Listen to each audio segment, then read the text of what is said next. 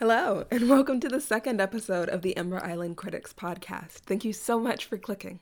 I hope you enjoy the next hour and a half you spend with me and my friends. In today's episode, we'll discuss the tank and overwhelming fan favorite Toph, past, present, and future. A quick disclaimer before we start opinions ahead, as well as headcanons and theories, and of course, spoilers, among an array of other things that you may not agree with, but are fortunately not facts you must accept. If anything said grows to be too much, I give you full permission to close this podcast and act as though it never existed. Whether you agree or disagree, any frustration you experience should not be taken out on me or my collaborators. We are human just the same as you are. We gather to discuss something we love dearly, but not without new lenses of criticism we've developed since we were younger. With that, I welcome you to listen in on the Ember Island Critics. So, hello, I'm Yani again. She, her, are they, them. I'm ready to fucking party. Hi everyone, I'm Zach. Uh, he, him pronouns. Raquel. Is it Rachael? I don't know. Sorry. um, it's Rachael. okay.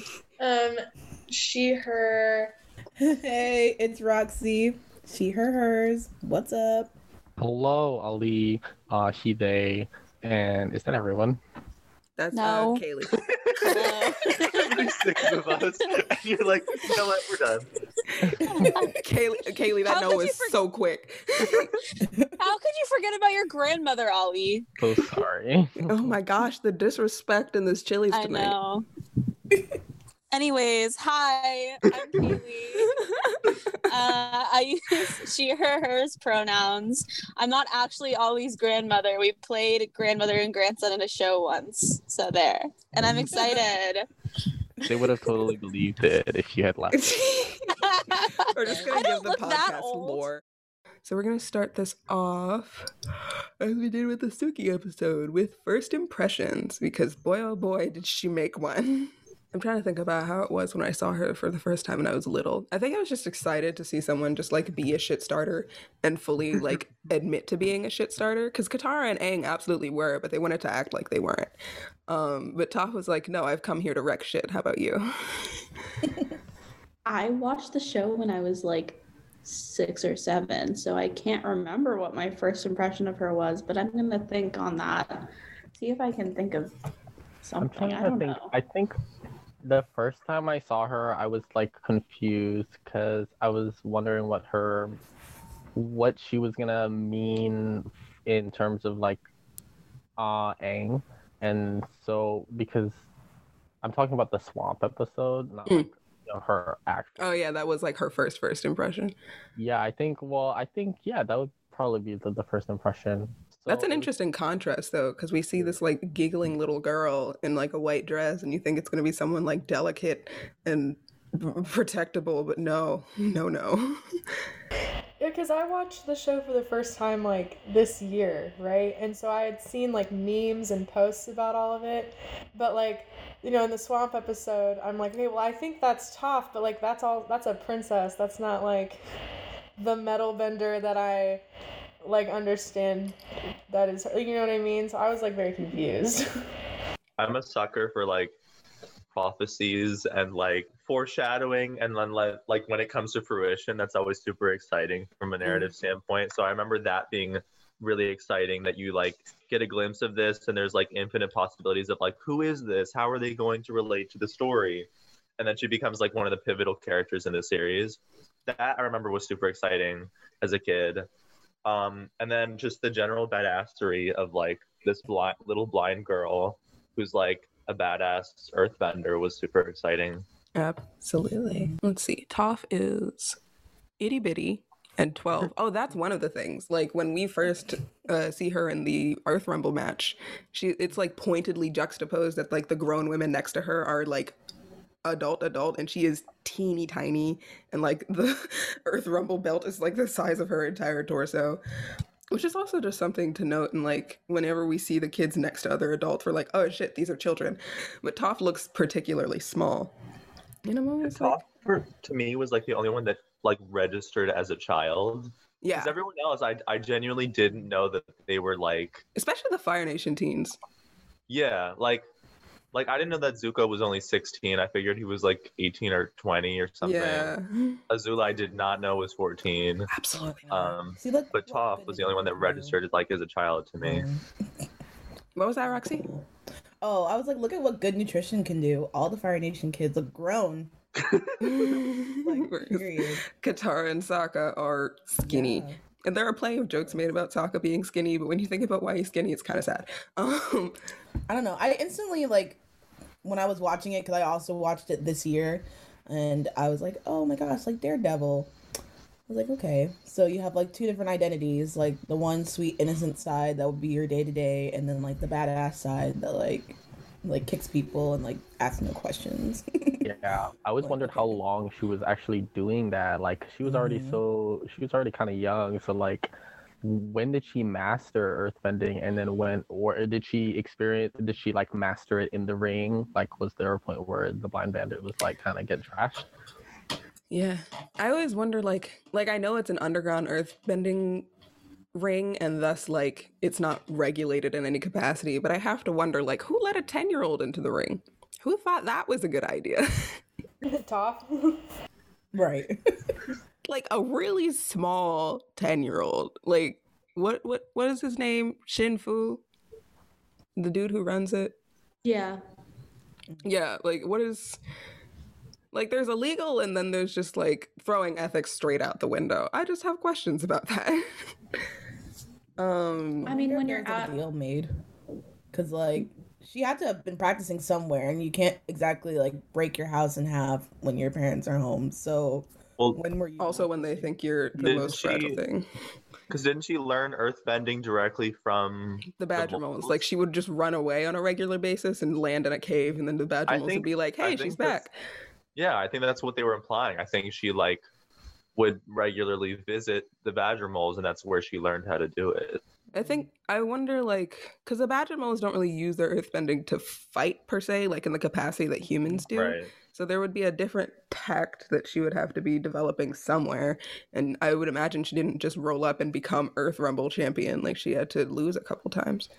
But there's not a lot that- of like exploring Toph prior to her mastery of her bending element, which is like chill, but it also like sets her up for this idea that she is completely, you know, self-assured and a fully developed human being when she's not. She's 12 still. And like the certain insecurities that we get a glimpse of are like kind of treated as things that she'll just get over, but it's kind of like, well, what if she didn't? That could that be explored more? Uh, but what were you gonna say, Kailee? I was going to talk about the ethics thing. I was just going to mention that I think when money's on the table, for some people, ethics fly out the window, especially in one of these like Earth kingdoms that aren't Ba Sing Se, not necessarily like I mean, even Ba Sing Se. Yeah, but like it's it's like one of the outer Earth king like not Earth kingdoms, Earth like villages, and I don't know how well off they are. But again, you know, poverty levels. Some people get desperate. Yeah, and like how much? Apparently, the Beifongs are like one of the richest people in the Earth Kingdom. Period. So I wonder, like, what does that mean for the wealth elsewhere? Um, yeah. So we're gonna go on to my next favorite segment, best moments, because my absolute favorite all-time Toph moment of the entire thing is the Earth King. It's be like in the Earth King when they're like doing the um raid on the Earth Kingdom palace, and she just goes buck wild the entire time like she's and when she when she flattens out the stairs and that it's i love that's my favorite action sequence in the whole show. I love Toph so much. And then like as they're going through and Ta- Sokka's trying to figure out which room the earth king is in you just see bodies flying behind him the entire time. And it's like wow. When she's in her element there's no topping her at all. I think my favorite Toph moment was her discovery of metal bending. Like being in that kind of isolate like it wasn't like it was a big show of strength like she usually does when she's fighting. It was her trying to figure out a way it like a way out of a situation and then being really clever with it and then inventing a whole new form of bending. Like that whole sequence just like as a kid I was like, "Oh my god." That's so cool. And even today I'm like that's still so incredible to me that she figured that out on her own. Revolutionary. it was a really a little bit of moment. Iroh knowledge too, because I, I think I I thought I remember the other sequence with Iroh talking about the elements being like um a part of one whole with Zuko and how he Mhm. borrowed kind of techniques. So I feel like, you know, kind of having that in the back of her mind, Toph understood that on a level that most earthbenders wouldn't be able to grasp. That and like Mm-hmm. the actual moment itself is paralleled with Guru Pathik talking about the one of the chakras with Aang, um, where he goes into like how you know the separation of the four nations and the four elements is completely an illusion, um, and then he's like even metal is just a purified form of earth, and then it's like Toph doing all the cool shit. I love her. Um, but like the advent of metal bending is super super amazing because it was something that she like it was shown as something she was really trying to pick apart and understand and like learn for herself and construct as opposed to like it just kind of happening um it was really like a really cool way to discover this like additional level of a bending form and especially because like it's at, built upon like it feels like each element gets its more advanced elemental form uh, as the series is progressing because like we lightning as a part of fire is introduced pretty early on and then we get metal on top of earth and eventually bloodbending on top of water and that's rad. Or i guess in the legend of korra people just go yanking air out of bitches so that's also a choice. Um oh that yeah that happens roxy like Yeah. levitating is something that they introduced. oh yeah But yeah, for me, I was also gonna say metal bending. When she learns metal bending was the most exciting part. Like in general, in the series, the most exciting parts were when they introduced these new types of bendings, Mm. because it to me that's when like the world building really comes alive, yeah and it introduces this aspect that the world isn't stagnant. These things aren't they're not stagnant. They can change and people can develop just like in, in our real world like that's what makes it so strong is that it's a parallel to our real world where technology advances. We like come up with new ways of using natural things and innovating them and in this way in that world they are innovating their very fundamental aspects of bending which to me is like when the world really comes alive you can see that that it's not a stagnant thing and these people are are like real people I also think too, like the whole, the whole thing, like with the metal bending, it's like very representative of like her character. Cause it's like they literally put her in a box, and they're like, you cannot move, you cannot do anything. Like this is where you're gonna stay, and it's just eh, over and over again. Toph is like, no, yes I can. I'm gonna figure out a way, and I'm gonna find a way to do something, and like do it my own way, even if it's like a revolutionary kind of bending. You know, so that's why I really like that moment. That no one's ever brought- done this before well i will so fuck you Right. that just brought up a thought for me. This is sort of about Toph still, but also kind of about Iroh. When you juxtapose their two like situations when they're captured by someone else and then they're like being dragged somewhere to be like whatever is hap- like they're it's two different situations obviously, but the way that they escape is so different. And I think but I think that there's similarities too because Toph took some of Iroh's advice after spending that time with him um, I think it's really interesting just to like analyze that. Sort of still about Toph, but also I think she's True. one of the only ones that, that gets kind of like a full story arc, if that makes sense, of development. Because when we first meet her, she is like almost like deathly afraid of like air and being away from the ground and being out of her element. And so being put in that huge metal cage and being told like, guess what, this is not your element. She's like, you know, I, I'm embracing it and like let's make it my element. it's going to be I my think- element is it oh it's not mine cute About to be. try again but also like that point of um Toph being so afraid of being out of her element and being unable to bend is something that like they kind of go back and forth on. Because one thing that I always wish was explored more was like when Toph heard that Ty Lee could take away bending from Katara like we never got to see her reaction to that note it was just like Sokka immediately went into like ah the sun is up. We have not slept which is like you know I'm always happy for some comic relief but I was more interested in seeing how Toph would have reacted to like wait people can take bending away? That's a problem.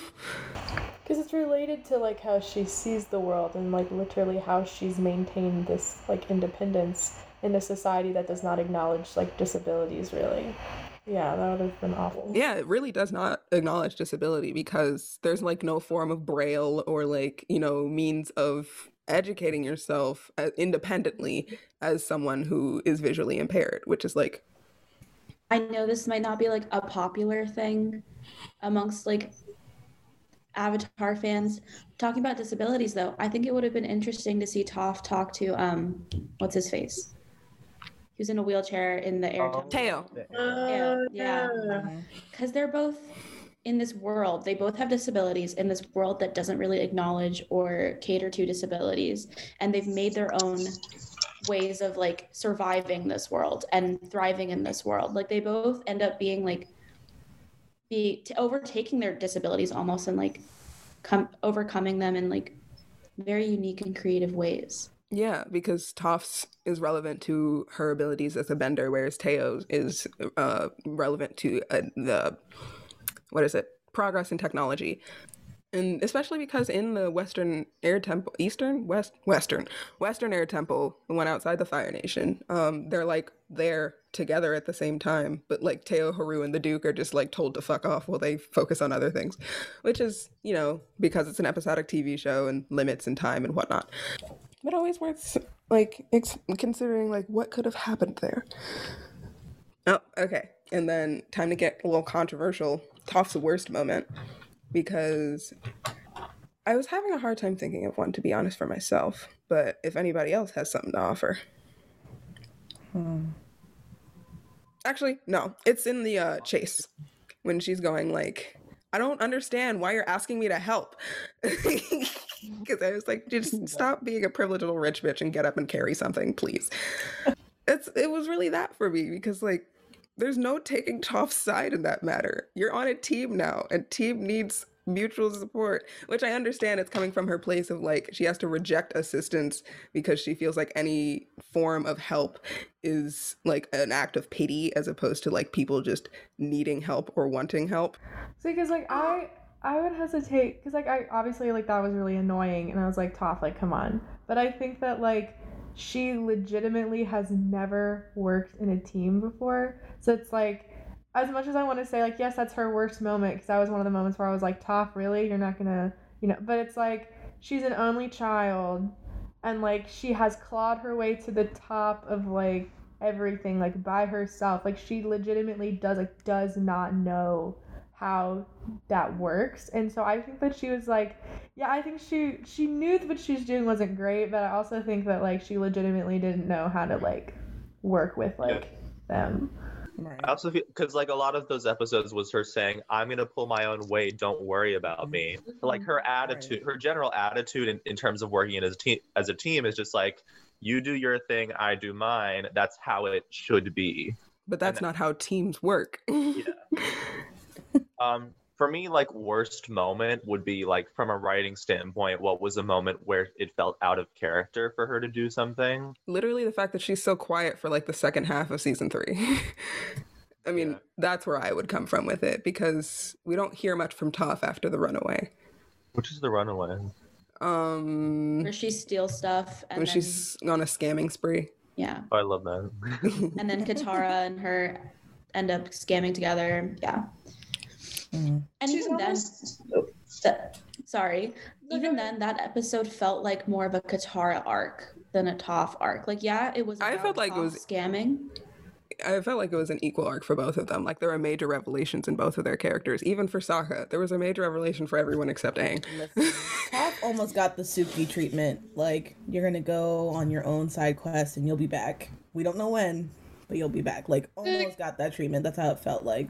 That's what I was thinking. I was thinking more like with how she was treated in season three. Like she was just like used as this powerhouse to kind of like make everything like oh she can metal bend now. I'm gonna insert her in situations where like it's gonna be really beneficial for the other characters that she can like metal bend and like like help people. You know, I think that she kind of got that like I hate to say this like second tier kind of treatment. Yeah, it was I- less about her as a character and more about her as useful.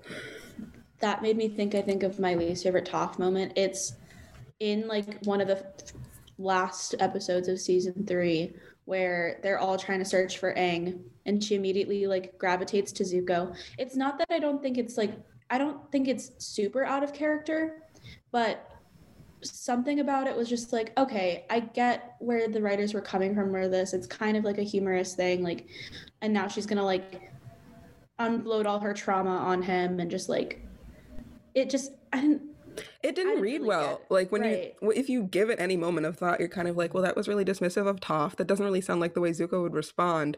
And also, it would have been a moment of exploring, like, if they wanted to make Maiko more of a ship that it felt like Zuko was into, that like him making the connection between like the story Toph is telling and the story that he has observed with Mai, and kind of like the way he rejected well, for one thing, I don't understand why Toph would be that vulnerable with Zuko at this point.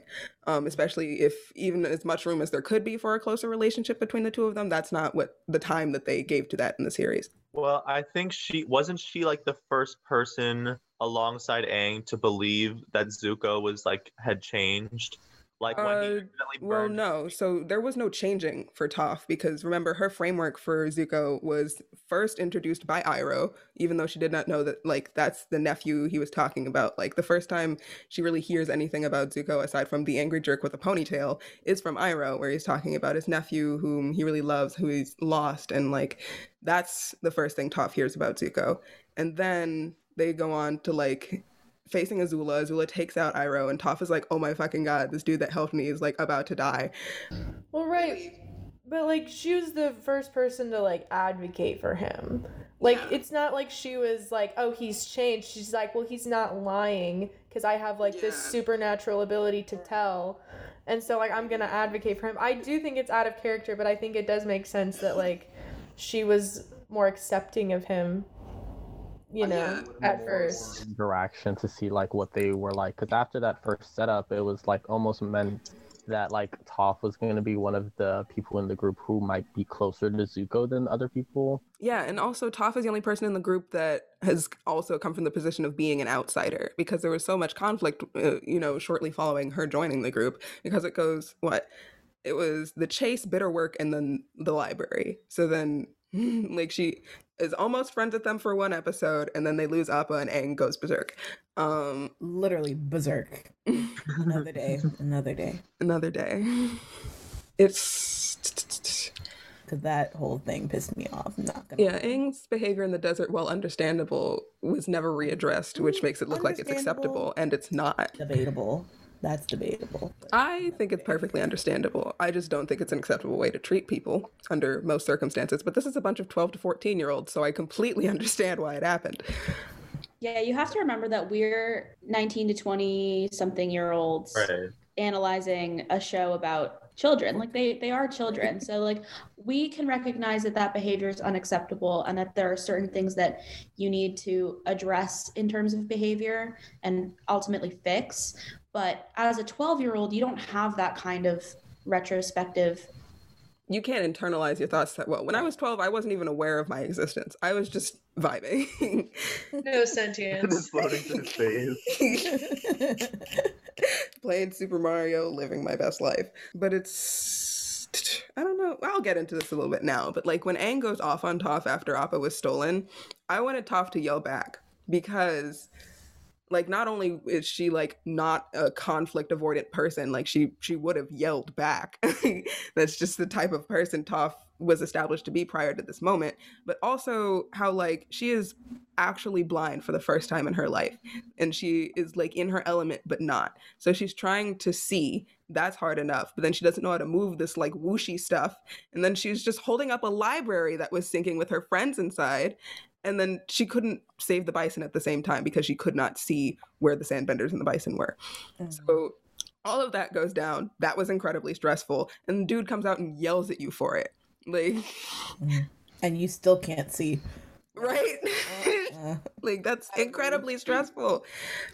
like her being in sand is like our equivalent of like needing glasses Fog. to see or fog. Yeah. mhm. like it's just very hazy and like it's there's sort of an image but like it's not nothing clear because she's Mhm. never been in sand before she's never had to try and bend or use sand before it's completely like it's like being put taken from your home in the middle of the night and put in like the middle of the woods somewhere. Like you have no idea what's going on. Yeah. And gosh, I really just feel bad about this cuz like like to do all of that and have someone still be mad at you for you doing your best in an unfamiliar area. I just I wanted her to yell back at him. That's all I really wanted from her. Because like if it was Katara, she would have yelled back. Like I feel like like they've had those kinds of arguments. Yeah, I before. really hate the way the writers like coddle Aang. Like no one gets mad at Aang, and people need to get mad at Aang. But I think it was just like in that moment, she was just. I think that was like one of the first times she was genuinely like, you know what? I feel like this could be something, and I genuinely care that Appa's getting taken away right now. I just literally can't do anything about it. It's either you guys or Appa, and together we can get Appa. I think that was one of the moments that she was like, I kind of need you guys. Which Yeah. Why she didn't just go handle it.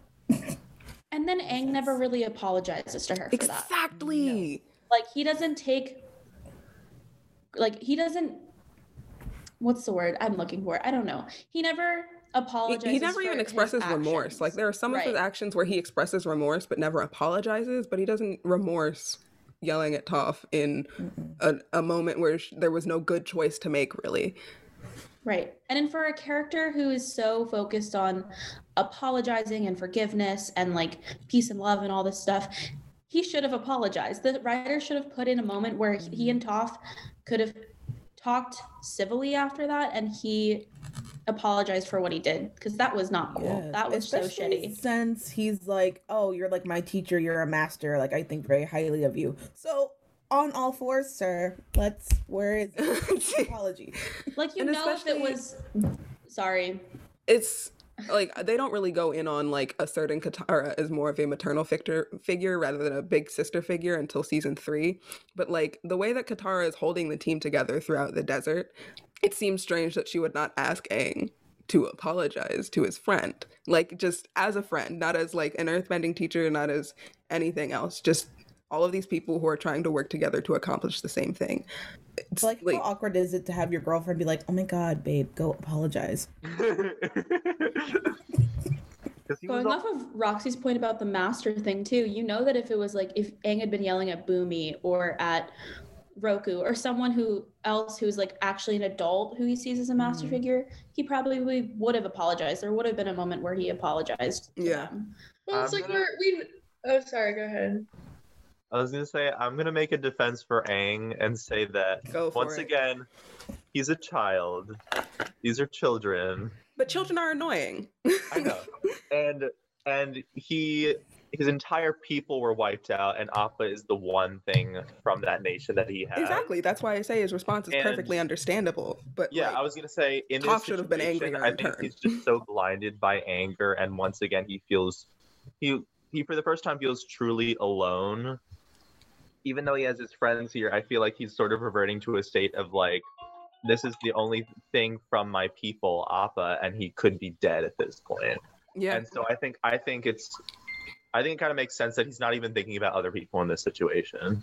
And well, our points of apology are not coming like he should have done that at any point in the desert. It's more like when they get to some semblance of safety and Ba Sing Se, like Right. he's never thinking about how any of that behavior might continue to live on throughout the series.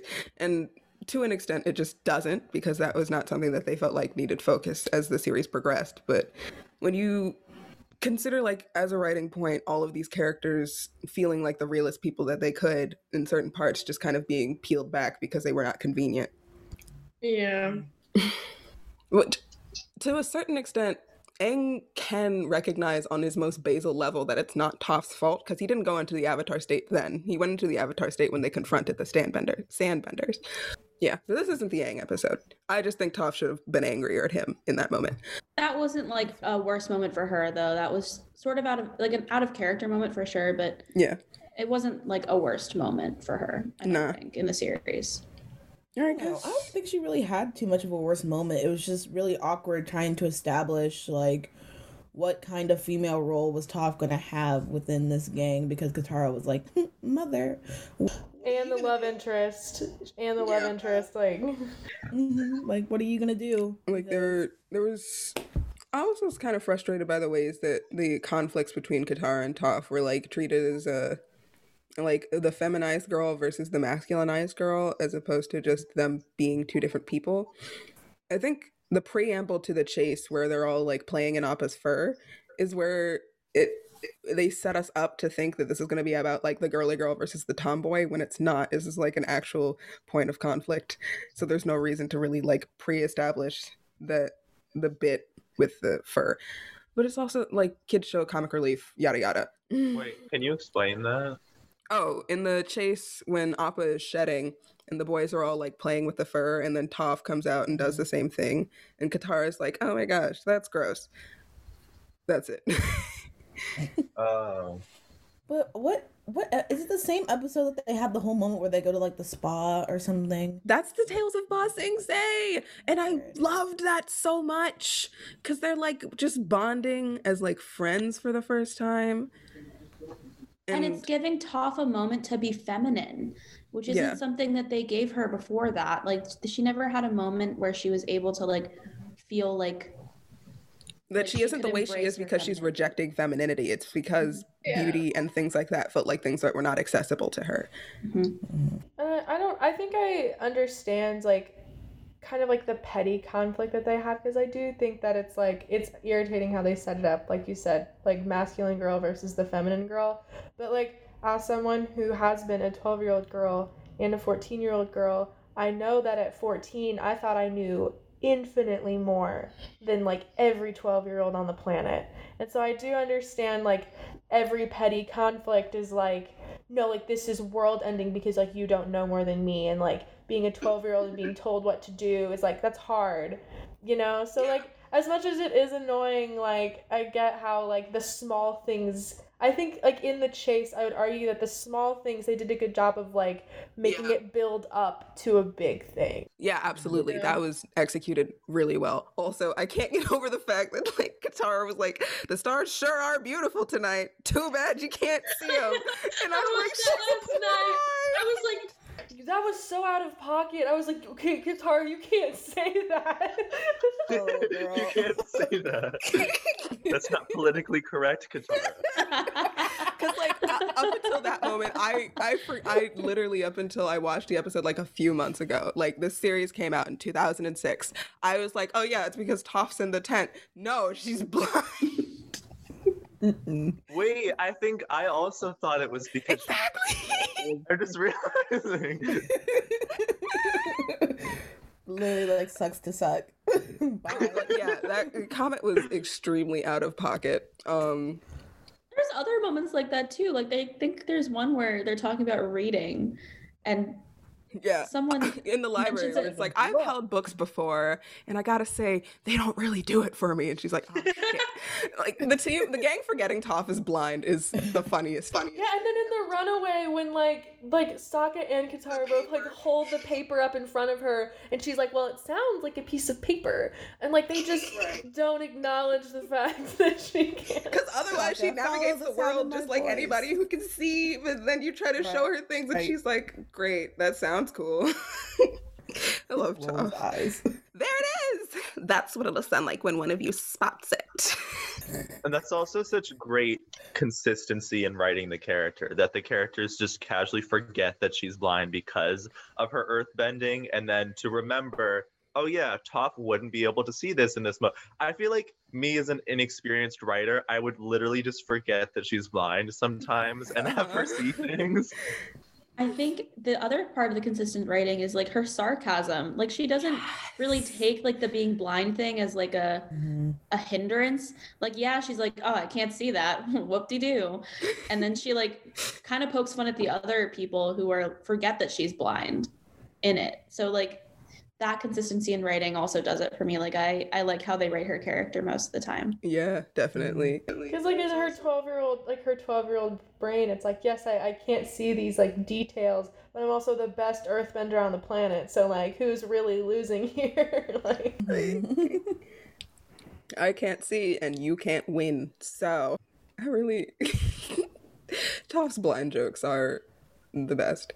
And it's also probably some kind of a comfort to her because like she's not being treated as less than for being blind. Like people straight up forget. Oh. Yeah. She had some funny moments. They even played around with like uh when it when they were like crossing. I think it was like the serpent time. You know, like that monster that comes out of the water when they're trying to get from one island to the next. And Toph gets lost, and Suki's like, not Suki. Sokka's like, follow the sound of my voice. And Toph is like, what do you mean? I can't see. Like this is ice, and then falls in there's like a whole moment when Suki goes to save Toph and she's like, Oh, Sokka, my hero, and kisses her. And it's like, Um, it's okay. You can drown me now. it's fine. Leave me here. You're so funny, Toph. Like, Toph's humor is top tier. Well, I think it's interesting too because like her blindness was taken so seriously by her parents, and like that was like this just grave thing, and it was like her parents were just so angsty about it. Like this is like there's something wrong with you, and now like you know you have to be protected for the rest of your life. So like her making jokes about it is like yeah, like probably she's legitimately funny. But it's also like, okay, this is something I don't have to take as seriously anymore. And like, I don't want anyone else to do what my parents did ever again. yeah. Toph's parents are a whole other like topic. I feel like I mm-hmm. know that we never really not a whole topic for an episode, obviously, but just her relationship with them. They it never really gets resolved. I like the idea that she has a found family though. Like Yeah. it's not that her parents were necessarily like abusive, but they were so controlling that she felt like she didn't have a connection with them. But except maybe with her mother, because there was the whole thing where her mom fake sent a letter.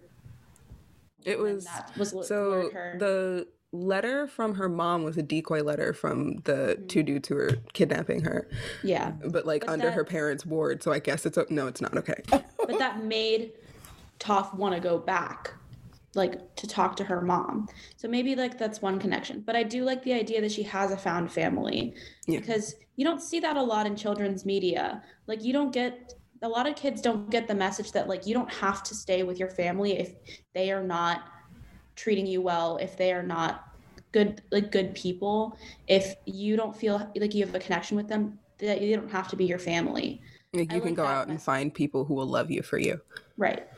I like that. I, I like that about her story a lot. Like her Mhm. arc, and her finally accepting that like she has family in these kids that she's met and that she's traveled with.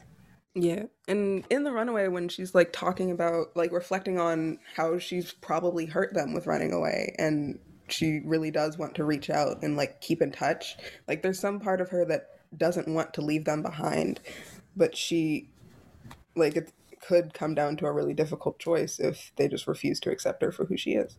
well, I mean, like, rightfully so. She's uh, surrounded by other kids who have lost their parents, like, they're never Yeah. coming back. And she luckily has both of them. So, I mean, I guess in a sense, it's like, yeah, I don't want to be there. But at the same time, like, they're my parents. Like, I'm glad that they exist in some sort of fashion. They just don't have to run and rule me, Yes. period. Oh, that's a queer coded story if I've ever seen one. Because, like, my parents won't accept me for who I am. They are demanding I be someone that I'm not. Mm, Living as what they perceive me as rather than recognizing who I am. that's fair. Um, yeah. But okay, so are there any like ships with Toph that people make because there's I the feel whole, like- like Sokka moment, and I'm like, mm, why are you interested? So Tokka shippers are a thing.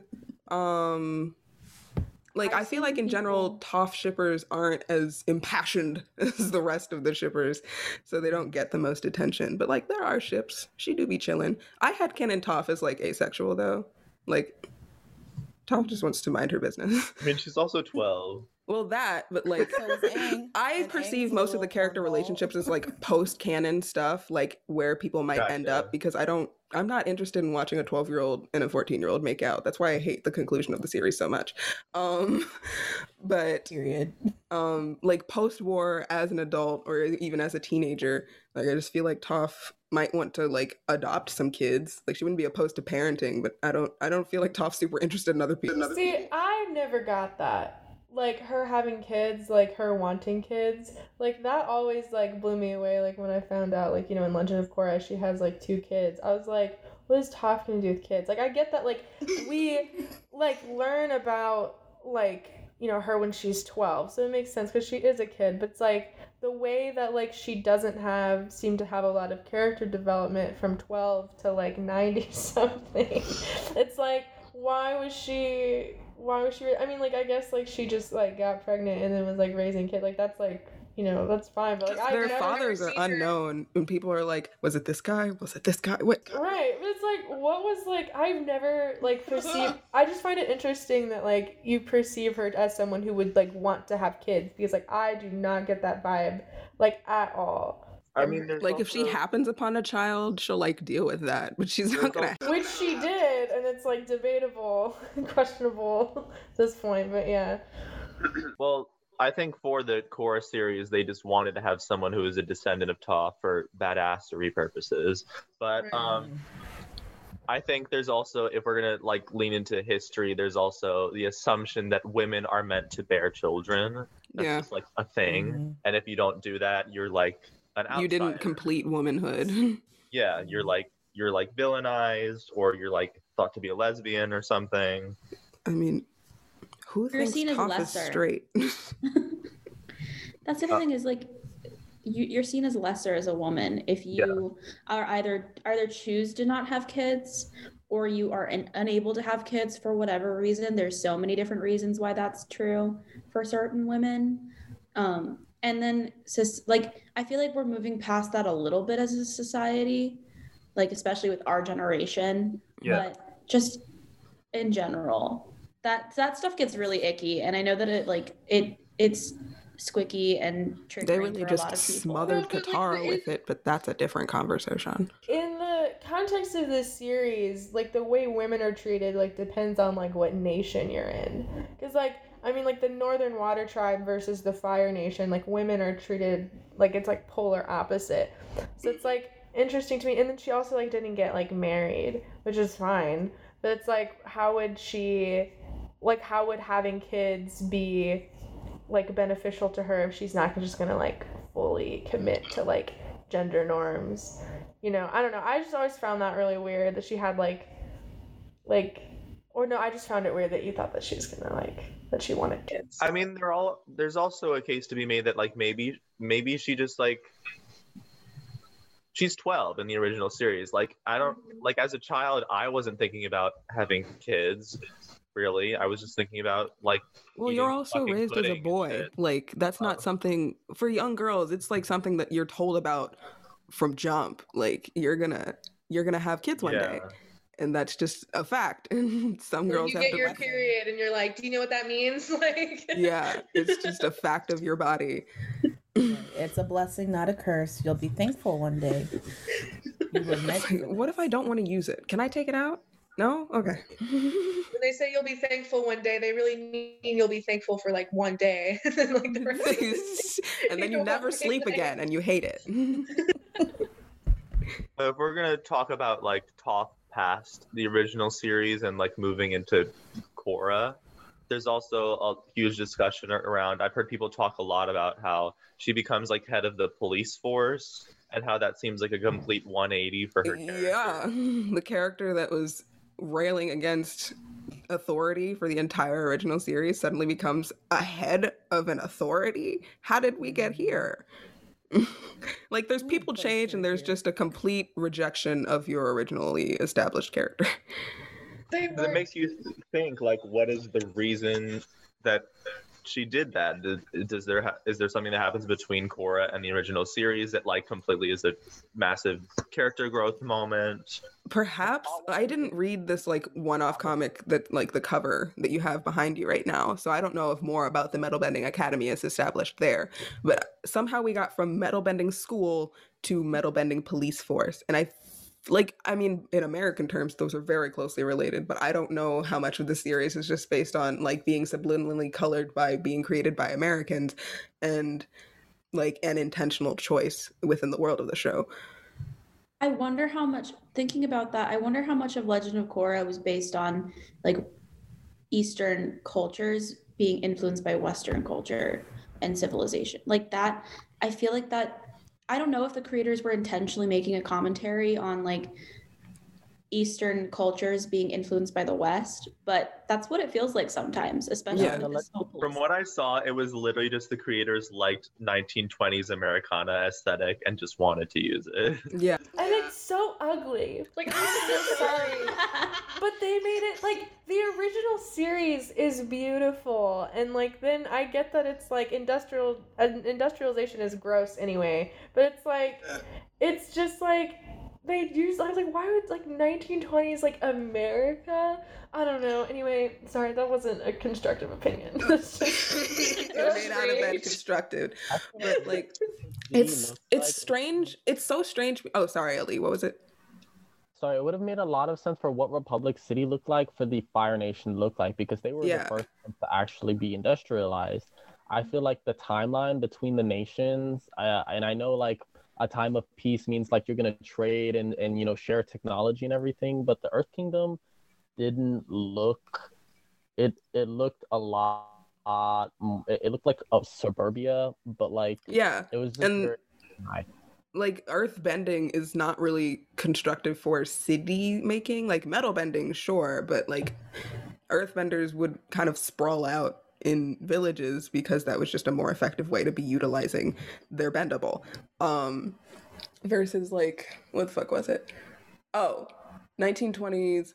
It's just so jarring because there's no like where did this western influence come from in the context of the world? The, it didn't exist anywhere else and suddenly it is here. Like how did that manifest? Who was like, "You know what? I like jazz in this world with no black or African related people." Um which is like another conversation. How Yeah, I did we didn't even think with about that.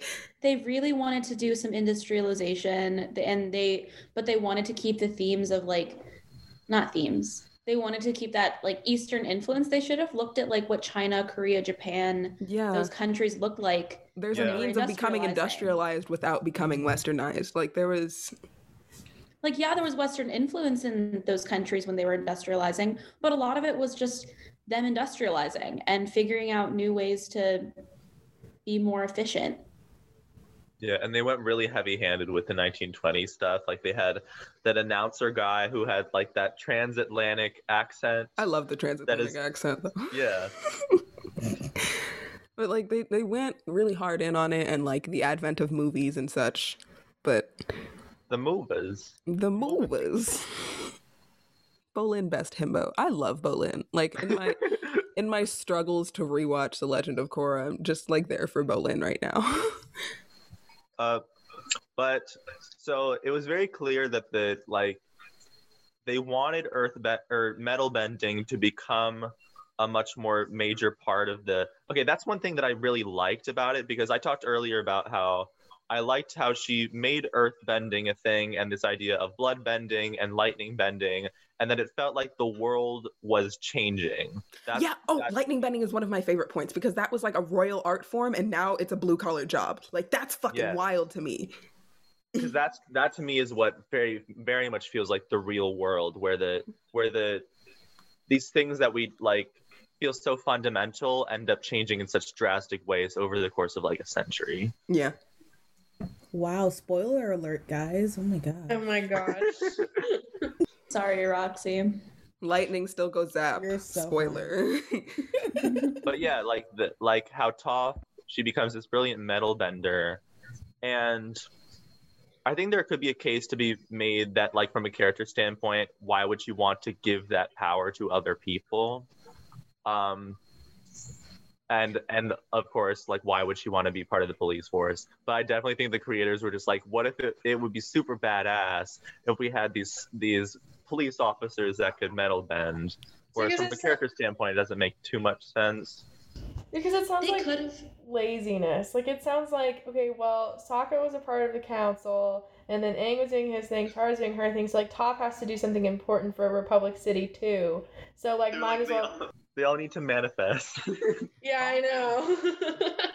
if they really if they really wanted to like have metal bending be a more widespread and available thing but they also wanted to keep Toph in character and they are actually cared about keeping her in character they could have had her teach metal bending to people and then had someone else start this police force. Exactly. Like it's perfectly plausible for her to be teaching people and someone to be like, "Well, I want to standardize this for a particular purpose." And Toph would probably be like, "No," and then they do it anyway. Exactly. I want to see her be mad about it. Like I want to Exactly. see her like creation essentially being used for exactly what she didn't want to have. Like that would be That would be so good. That Yeah. would be so in- And that's why she's in the swamp running away from society. She's like, whatever I've created more rules? Like, how could this have happened? This is not what I wanted. And then- it would be really funny if Lin was the person to like eventually head that police force that manifested. She's like, "You're doing exactly what I did, but backward. I'm proud of you, but also I hate it." it would have been fun to see Toph like come back and like kind of not destroy the police force necessarily, but like you know, a cab, tear some shit down. You know, I mean, Just to remind Yes. everyone who's boss and then leave. yes. I'm going back to my swamp now. See? like have these police like throwing their metal like s- whatever they are like I don't even know what they are cables at her. can and you her just, like, imagine like if Toph was in like normal civilian clothes, and so they they think that she's just some old lady, and they try to arrest her, and she just. And then no, no, no. But then Lin is like mother, because like she has to be called in.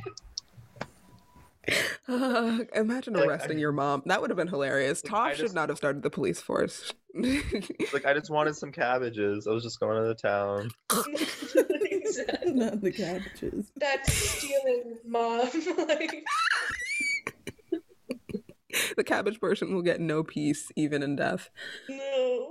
She becomes the archetype of the old lady, the crazy old lady who just does things that are inconvenient and ends up getting into trouble.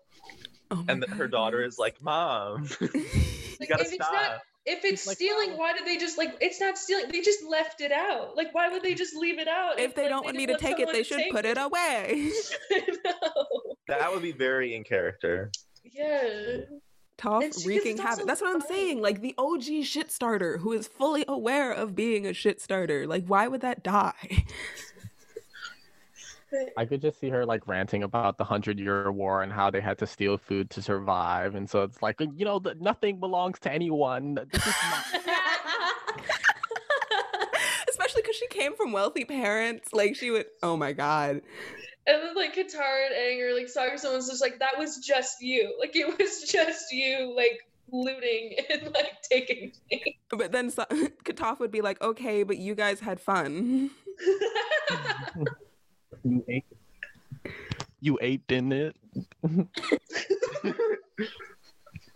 Um, okay. I wanted to talk a bit more focus on Toph's skill set. We went into like metal bending, but I'm always excited by the particulars of like her earth bending in general, the seismic sense specifically, and how like metal bending yeeted about, I suppose. Oh, power crawl, because Toph also had a power call despite being like established as a fully be- mastery person from the beginning. I mean, one, so like she has that lie detector Yeah. ability. And I'm thinking that could be the reason that she becomes head of the police force is because she that's would be a way to use it. Mm. She's a human lie detector. Yeah, in And- terms of like making use of like- your skills. Yeah, definitely. And also, like, that's reflective of actual lie detection technology that we have and how it's not foolproof because Azula lies to Toph. no problem. Because. Azula's Oh, My favorite Azula moment, personally. I am a purple platypus bear with silver horns. And I feel like that would have been really interesting. Azula and Toph just like, I don't know, maybe not going at it, but just like getting vibes from each other and just having a conversation. That would be like wickedly intricate. yeah. They're both prodigies. Right? Yeah. And they were treated Yeah, as Toph being in like- like opposite manners as a result. Because like Azula is treated as only her power, and Toph is treated with no power. And mm. Azula and Toph dynamics. Honestly, they could have been. There was no besties. They were time, but I would have loved that. You're I think they would have been friends. They would have gotten along really well. Like they would have had like a they would have like fought head to head like in a spar and they would have to be a draw Sure. and they'd be like, Oh, okay. I guess But I always do wonder how well Toph would hold up against a firebender because mm-hmm. that's not I I wonder how that plays into her seeing with her seismic sense. Like is it just Well- she knows someone moves and then like there's hot stuff somewhere in the air? Like Well, we know that she gets burned. Her feet get burned, so I feel like if anyone really wanted to win against her, all they have to do is heat up the ground really hot because her feet would start to hurt, and that hurts her. I forget what episode it was. It was around when Zuko tries to join them. Yeah, it was the episode, uh, the like, Western Air this with, like, Temple, where Zuko's like, "I'm good now," and everyone else is like, "Okay, bye." and then Toph like tries to go investigate, and Zuko, traumatized as he is, hears something and firebends. Mm-hmm. I mean, she could argue arg- hit to wipe her out. Really. Because she could learn, like, she could learn firebending moves and, like, learn how someone moves. And so if someone is, like, starting a form, she might know where the fire is gonna go. But, like, I think that's, like, the best she could probably do. She's like, that's too much homework. Yeah, honestly, I'm gonna Like, hit him. I'll just hit him.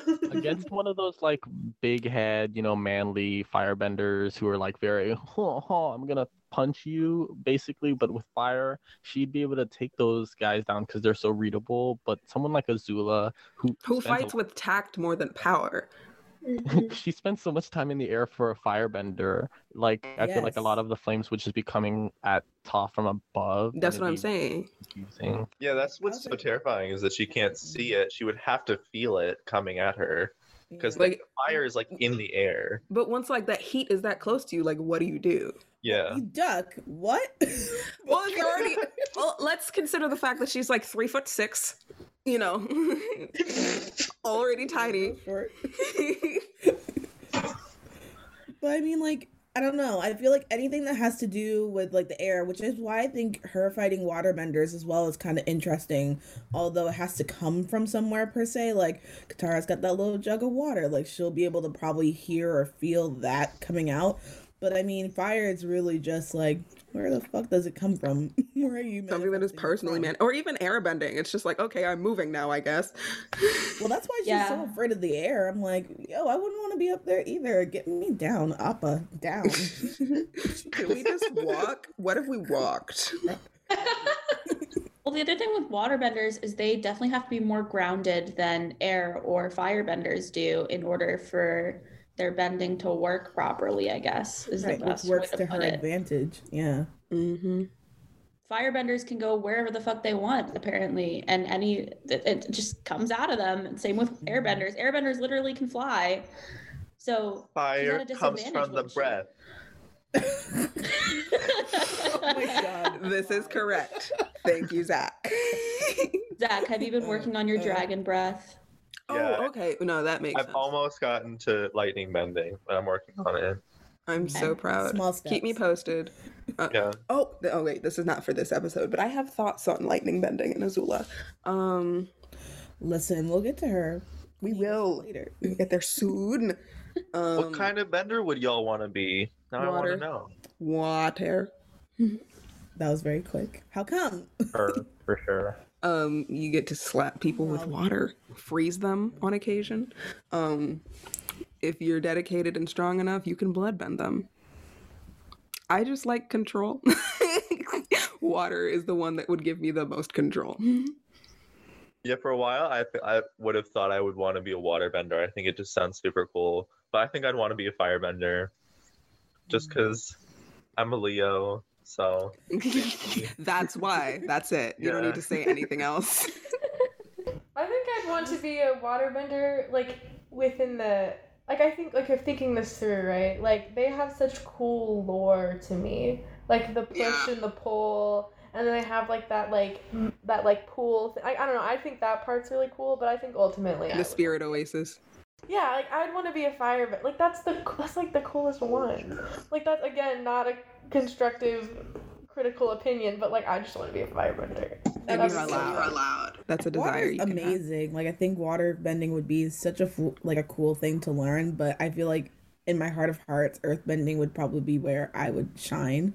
So I would say earth bending would be my thing. I'd probably end up being like a Toph, but like being able to see. Don't. My, I would also. I um, want to keep my sight. I, would- I would wanna like to still it. see. Thank you. Um, but what was it? Was the um? I also like waterbending because I feel like it could be utilized in a really interesting performative way, like just dance and like visuals. Water could be pu- bit patched with head beautiful. But isn't like your personality kind of a part of it? Cause like you know, Aang has to like act like Toph to be able to like like act like quote unquote act like Toph to be able to earthbend effectively. So it A really piece of that was like less like a particular. It was an attitude thing of like you you can't be trying to go around this or find another way to deal with this issue. You just have to hit the rock. right. I More don't know. I like just think- mentality than personality. Mhm. Okay, yeah, that makes sense. I just think of like Toph is like very representative of her bending.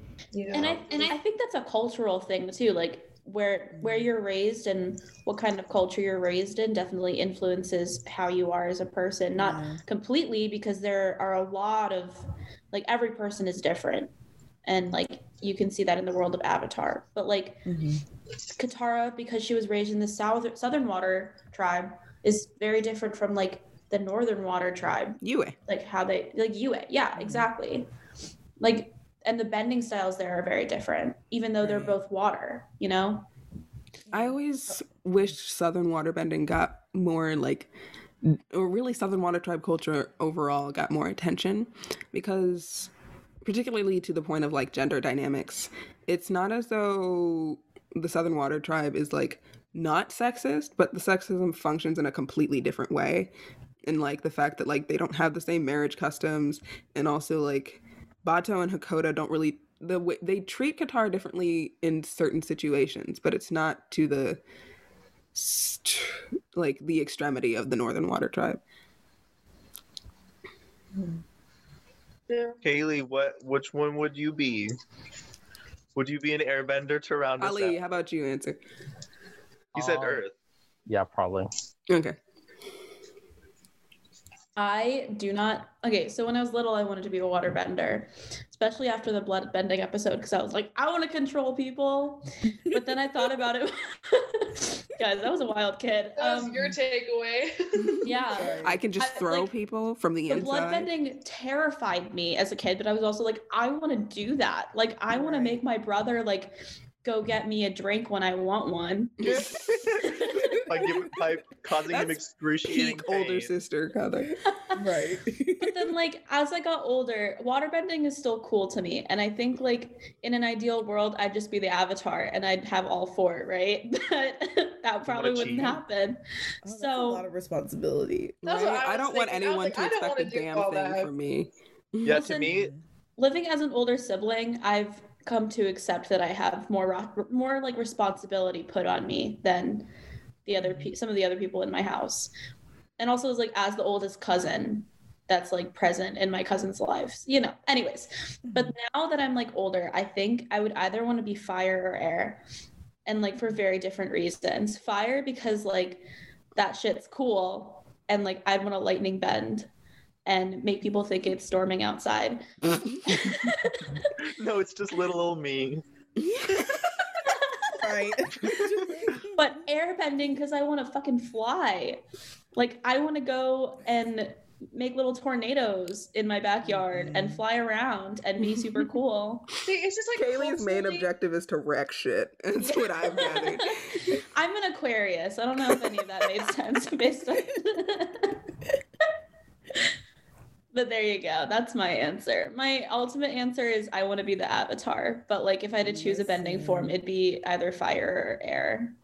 See, just I wouldn't want to be the avatar because to me, it's like, ironically, it's more limiting because you have all of these things to focus on, all of these things that has potential instead of being able to just focus on one thing Mhm. and being fully ingrained in that culture.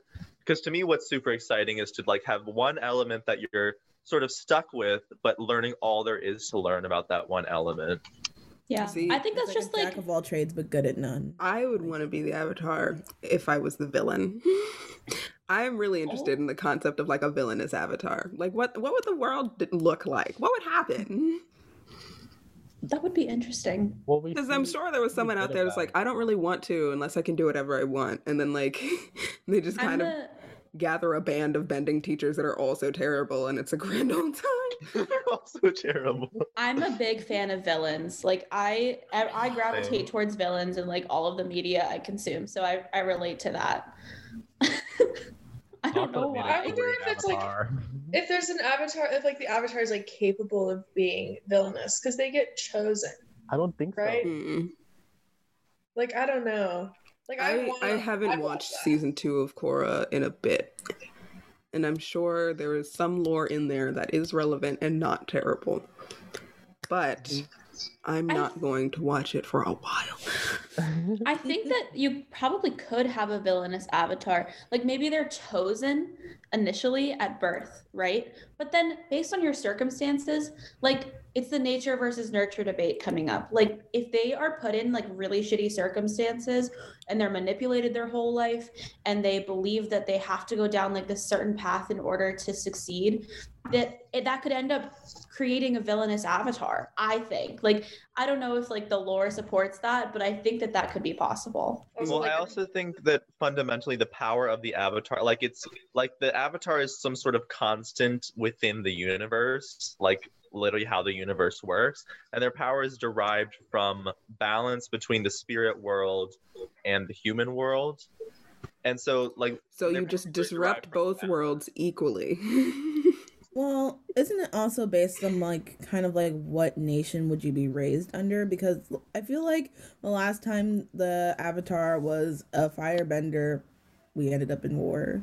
well, that wasn't because Roku was doing anything malicious. No, and- I know, but just like saying it on like that kind of a principle, I feel like it'd be interesting to see like the avatars in the different nations because like how they grow up, like the Fire Nation, like right now the Avatar had been like another Fire Nation had been like kind of messed up because you know they're there and they're like, well, I'm not quite seeing something wrong. I'm being told that this is that and that and that and that. Like I really have to overcome everything I've been taught for for forever. In comparison to Aang, who was like, "Yeah, all my people are wiped out." Teehee. Just you know, like obviously. Ah, it took it in the series though. Like they really only used Aang grieving his people as an excuse to put him in the avatar state instead of like something he actually dealt with. Yeah, because like I watched the like Guru episode last night, and like I was like like he was going through all the chakra stuff and like clearing all that. Okay, I was like doing my makeup while I was watching it, so I was like half paying attention. But it sounded I was like I was watching and I was like, is this how they're like letting him deal with this? Like, is this the extent that he's gonna think of like the genocide of his people? Like, is he just is this just like a one and done thing? I was like. The I don't know, I Aaron's think you love for you has about taken new form, and then it's Katara, and I'm like, why would you put all that weight on her? Why? Why would that's what Aang expects from her? Oh, as a chakra, do you mean that part? yeah, the Oh, um, I the felt- Katara chakra. I felt the love chakra I blocked by Is this relevant? I literally saw that. I was like, is this relevant? Katara, bye. What kind of love interest? I've seen nothing. Up That my thing. I hate when people say Katara friend zone Aang, particularly in the uh, fortune teller episode, because it's not that. It's that Aang relationship zoned Katara, because Katara does not know he feels like this about her, and like has no reason to think that because this is just how she treats people, as far as like she's concerned. Like We should we should wait until the Aang episode. Or Katara, you know, whichever comes first. But like, I just get real frustrated about the execution of their relationship because there was no reason for it to be as bad as it was. Kataang could have been fantastic. Screw the Um, Katara chakra. I was pissed about it. the Katara chakra. fuck love, I'm dying. Um, Honestly, yeah, fuck love. I say this as someone in a relationship right now too. So. Expert authority, like um, I feel like it would have been really interesting to see Toph uh, as the avatar. I know, I mean, there's no reason for this, but like she would have made an, a really interesting avatar to me because just because her overall outlook on life was really different. but also it's like y'all have seen the one memes where it's season. like Avatar: The Last Airbender, Avatar: The Last Airbender of Toph was the Avatar. it's I'd also imagine that she'd ironically just not want to learn from anyone else and would just be an avatar who can like only earthbend. like like you know how can Aang has to do the the thought. journey to go to all four nations. I feel like Toph would be like, you know, no, I'm fine. I'm gonna just sit right here. I'm good with this. I can't see the other ones. my my heart. Wait, can you imagine like like so she does master the other elements, but she never uses them. So people fight her thinking she's just an earthbender. And Oh my god, no, get this. The the avatar would be missing because her parents would literally hide her and protect her. We can't have a blind avatar. She's no good anyways. We'll just keep her honestly, Yeah. yo, that's low key like the shit That'd be Kyoshi went through. Kyoshi's story is some is a trip. Um, I need to read those novels, but what was that? Oh, have y'all seen the theory that um yes, crab hands, go terps. Um Yue was supposed to be the next avatar, and that's why like she needed to be blessed by the moon spirit because the avatar spirit was supposed to be in her body, but it wasn't. Wait, what? Oh, That You've Yue was supposed to seen be the next Yeah. avatar. I'm See, but, but yeah. But But, because like- Aang was still alive. Yeah. So who was anticipating Aang's death? wait, wait, ex- right. wait. I don't know, Explain. like spiritually, like most avatars would probably like not everyone would pull a Kyoshi and live for 230 years.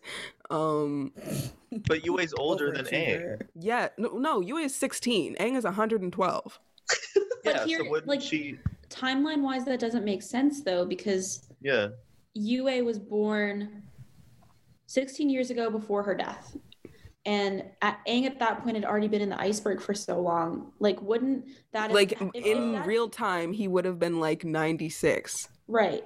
And like for that to have Dying. worked, wouldn't it have to have happened like for that theory to be plausible, wouldn't that like whole thing have had to happen right when he went in the iceberg?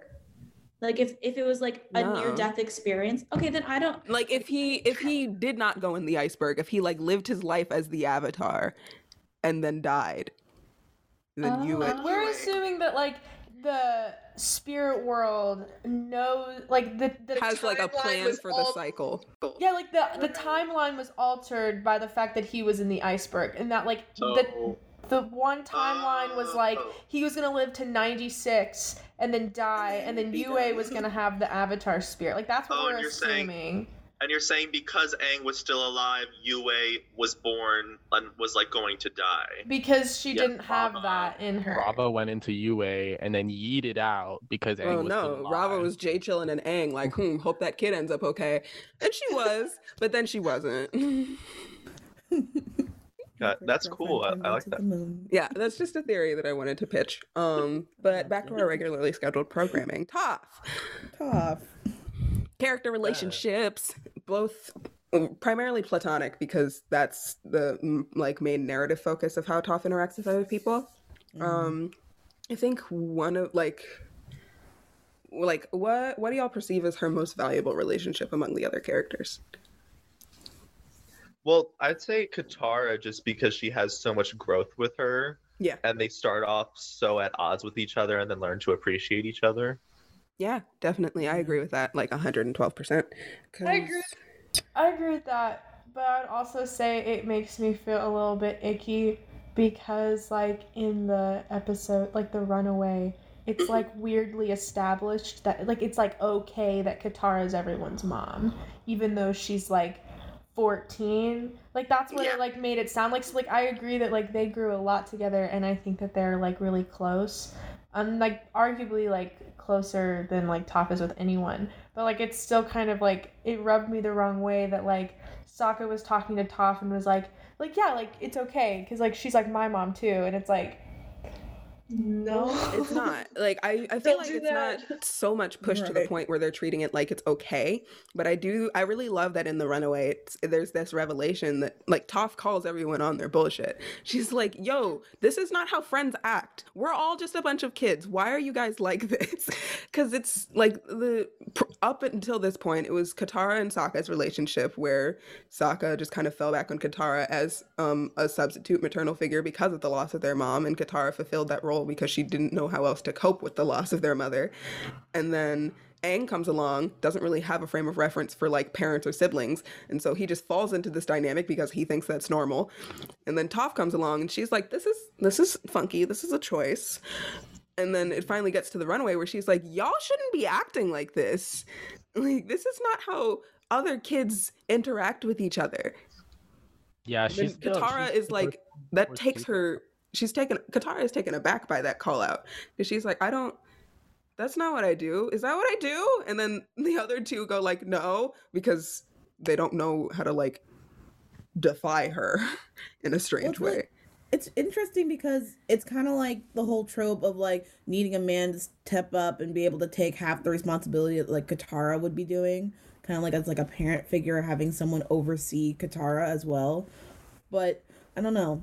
I don't know. The whole thing makes me feel some type of way because I'm like Sokka could be stepping up in a way, and they could be potentially like equals amongst the group taking care of Aang, but then you just see Sokka being Sokka, and then Katara being like, "Well, I guess I will be the mother figure, the love interest, in all of it." Because there are certain ways in which Sokka tries to wrangle them on like a tactical level, but everything else is kind of like left to Katara. But like Aang is like generally okay with the tactical things and like listen they listen like he listens to Sokka, but like the reason why like Katara has such a burden is because Aang doesn't know how to deal with his like emotions and she has Yeah. the emotional burden of the group and that's why she's more motherly. Yeah. Like she is undeniably like really nosy, ends up ending up in other people's business when she does not need to. And Toph also calls her unla like that's why I really value their relationship because Toph is like calling Katara on her nonsense and Katara is calling Toph on her nonsense and then they just kind of work it out. Like I just appreciate when characters like have conflict and then resolve it. Mhm.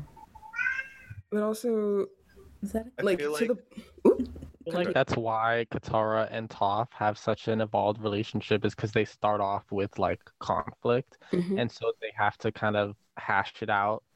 But I really would have liked to see maybe not Toph bashing heads, but maybe seeing her click with someone like right off the bat, or and seeing that kind of relationship fester, or not fester, but like um wrong choice of word.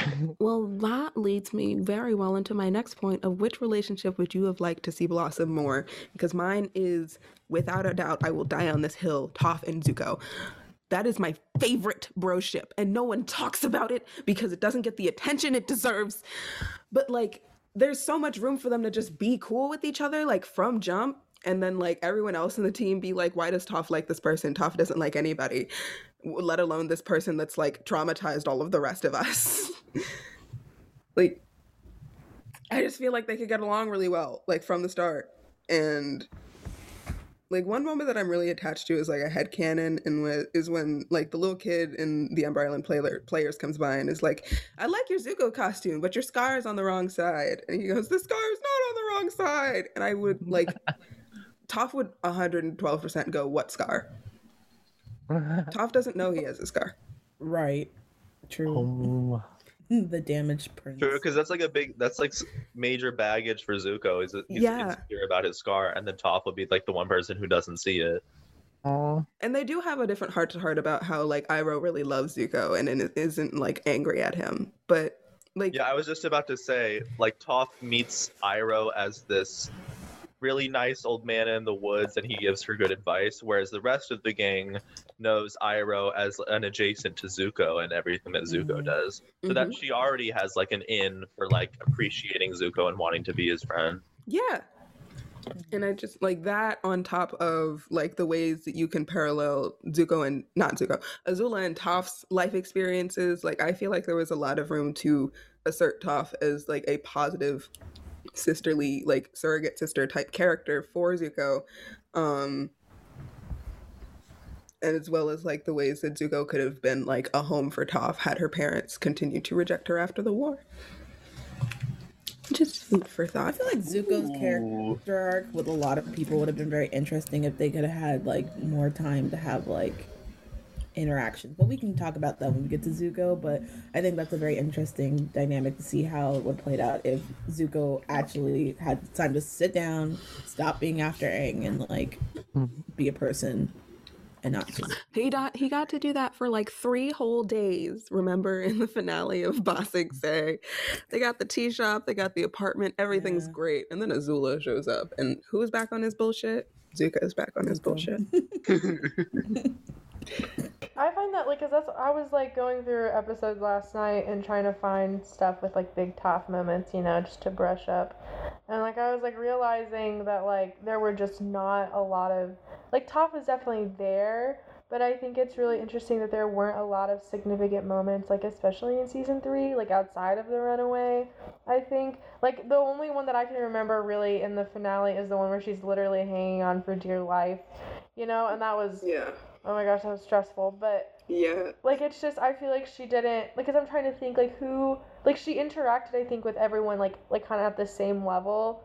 And so like I'm just kind of thinking like I guess like Zuko hypothetically would be the most interesting in my opinion, but it's like she just wasn't I guess used than- than Prioritized as an individual rather than a member of the team, Yeah. which is kind of a disservice to her very first conflict within the team.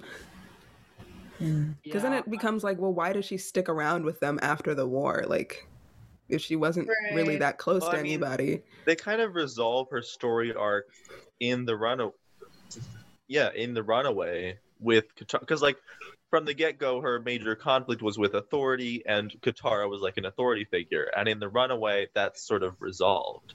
So I kind of get that they didn't really have anything else to go with her besides the Zuko stuff which you talking about it I'm like that they definitely could have run with that that would have been super cool to see Yeah, it's um I feel I guess I don't consider like what happened in the runaway as like a a conclusion to her arc because it just starts a whole new thing for Katara to figure out. She's like, "Wait, do I act like a mom?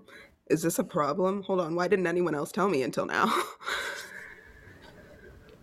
um is that a conclusion for Toph's arc?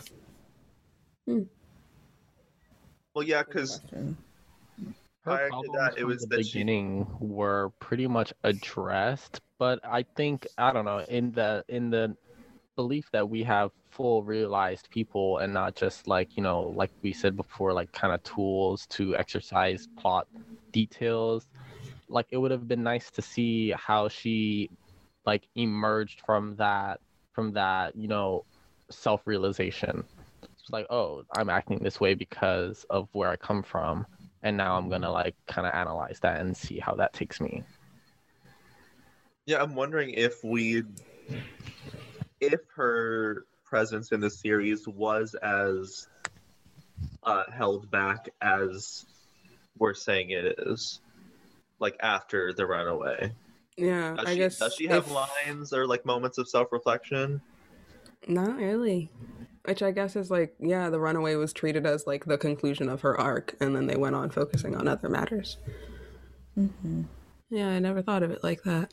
And more Toph Iroh moments please Yes. Yo, they should have had tea at the Lotus Flower or whatever that place is. The Jasmine Dragon. Toph moments. Lotus flower.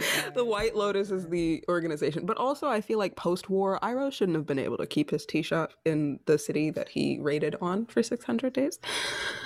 Like, Iroh has They know who he definitely was. remorsed the things that he did and all kinds of things to do character development and whatnot. Um, but like he's a war criminal and he should not be allowed in Ba Sing Se just like for fun. Food for thought. apply Right. for a visa Where's your passport? um, but yeah, does anybody else have like a character relationship that they would have liked to see more of Toph? Probably just her parents. Like, Yeah, just never brought up again. Like ever, practically. like it's kind of up in the air if they do come to accept her or they don't. Which is like in the comics, there's this brief encounter with her dad who has like started a company that's wrecking the land because that's what capitalism do. But anyway, um, No vibes.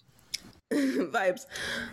It was like his her dad was like, "You are not my daughter," and then like in the next volume, he's like, "I guess I'm your dad again," which is like the comics are a different Wait, issue. why? Why does he say that?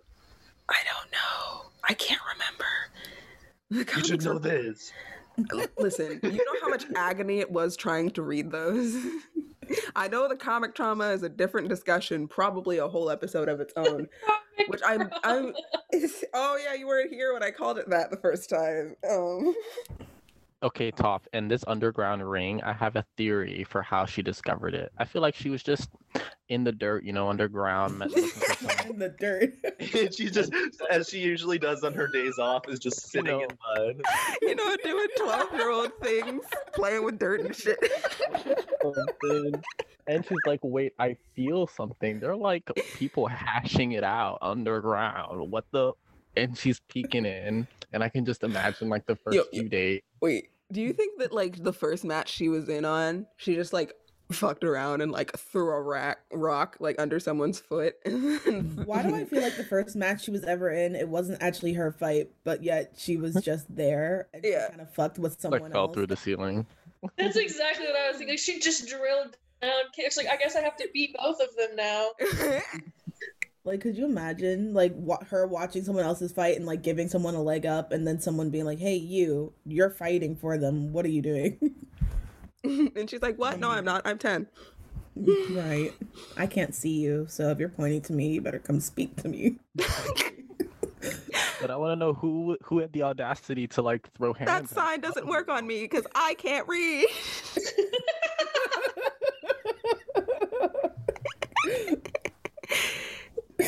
no shoes, no shirt, no service. I can't see. I'm taking my shoes off. Also, I can't like- believe that it took all the way up until season three for her to be like, I can wear shoes, just take the bottom out of the shoes. like, why was that so difficult? right, actually. Damn.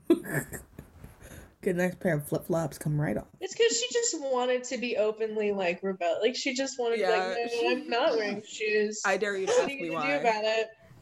But also for someone who like had the genius and like mental capacity to invent a whole new form of bending, she also didn't have enough like to go thought like just take process. take the bottom out of the shoe. like take the soles off. She knows earthbending. That's but she I know knows. earth bending, not leather bending. I'm not gonna say.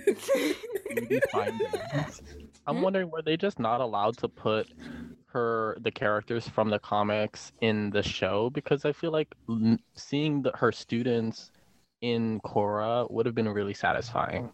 You know, some like overlay between the comics and the show. Like, is it a copyright So, issue? which comics? I can't think about which comics were out before Korra started. I want to say there was only a few of them. I'll look it up right now. It was the search. the the promise was the first one and then it's the search okay so the comics go the promise the search no the promise was the only one that came out before uh Korra started Dang. And the promise was garbage it was just so bad um, and the promise only consists of characters that did come up in the series um I don't know anything about the comics. don't Don't. Wait, why are they so bad? Because they're just like they exist with complete mischaracterizations of pretty much all of the characters, and also the action is like really stunted up until Imbalance, which is the one that came out most recently in 2018. Um, and it's also like some of the narrative choices are just really underwhelming.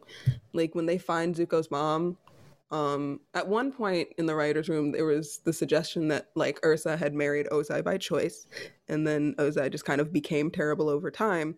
But now the comics established it that like um, she was like sought out because she was a descendant of Roku, and um, forcibly married to Ozai.